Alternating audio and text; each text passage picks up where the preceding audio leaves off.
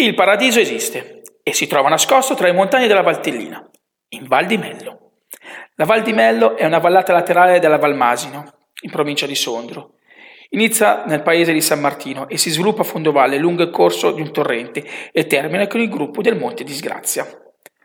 Un'escursione quasi pianeggiante in mezzo a laghetti cristallini, torrenti e cascate, verdi vallate, rocce di granito e fitti boschi di conifere. Lungo la passeggiata si incontrano baite e case in pietra fino ad arrivare al rifugio Rasega, dove ci siamo accampati per un picnic e sulle sponde del torrente Mello a godere della pace di questo posto.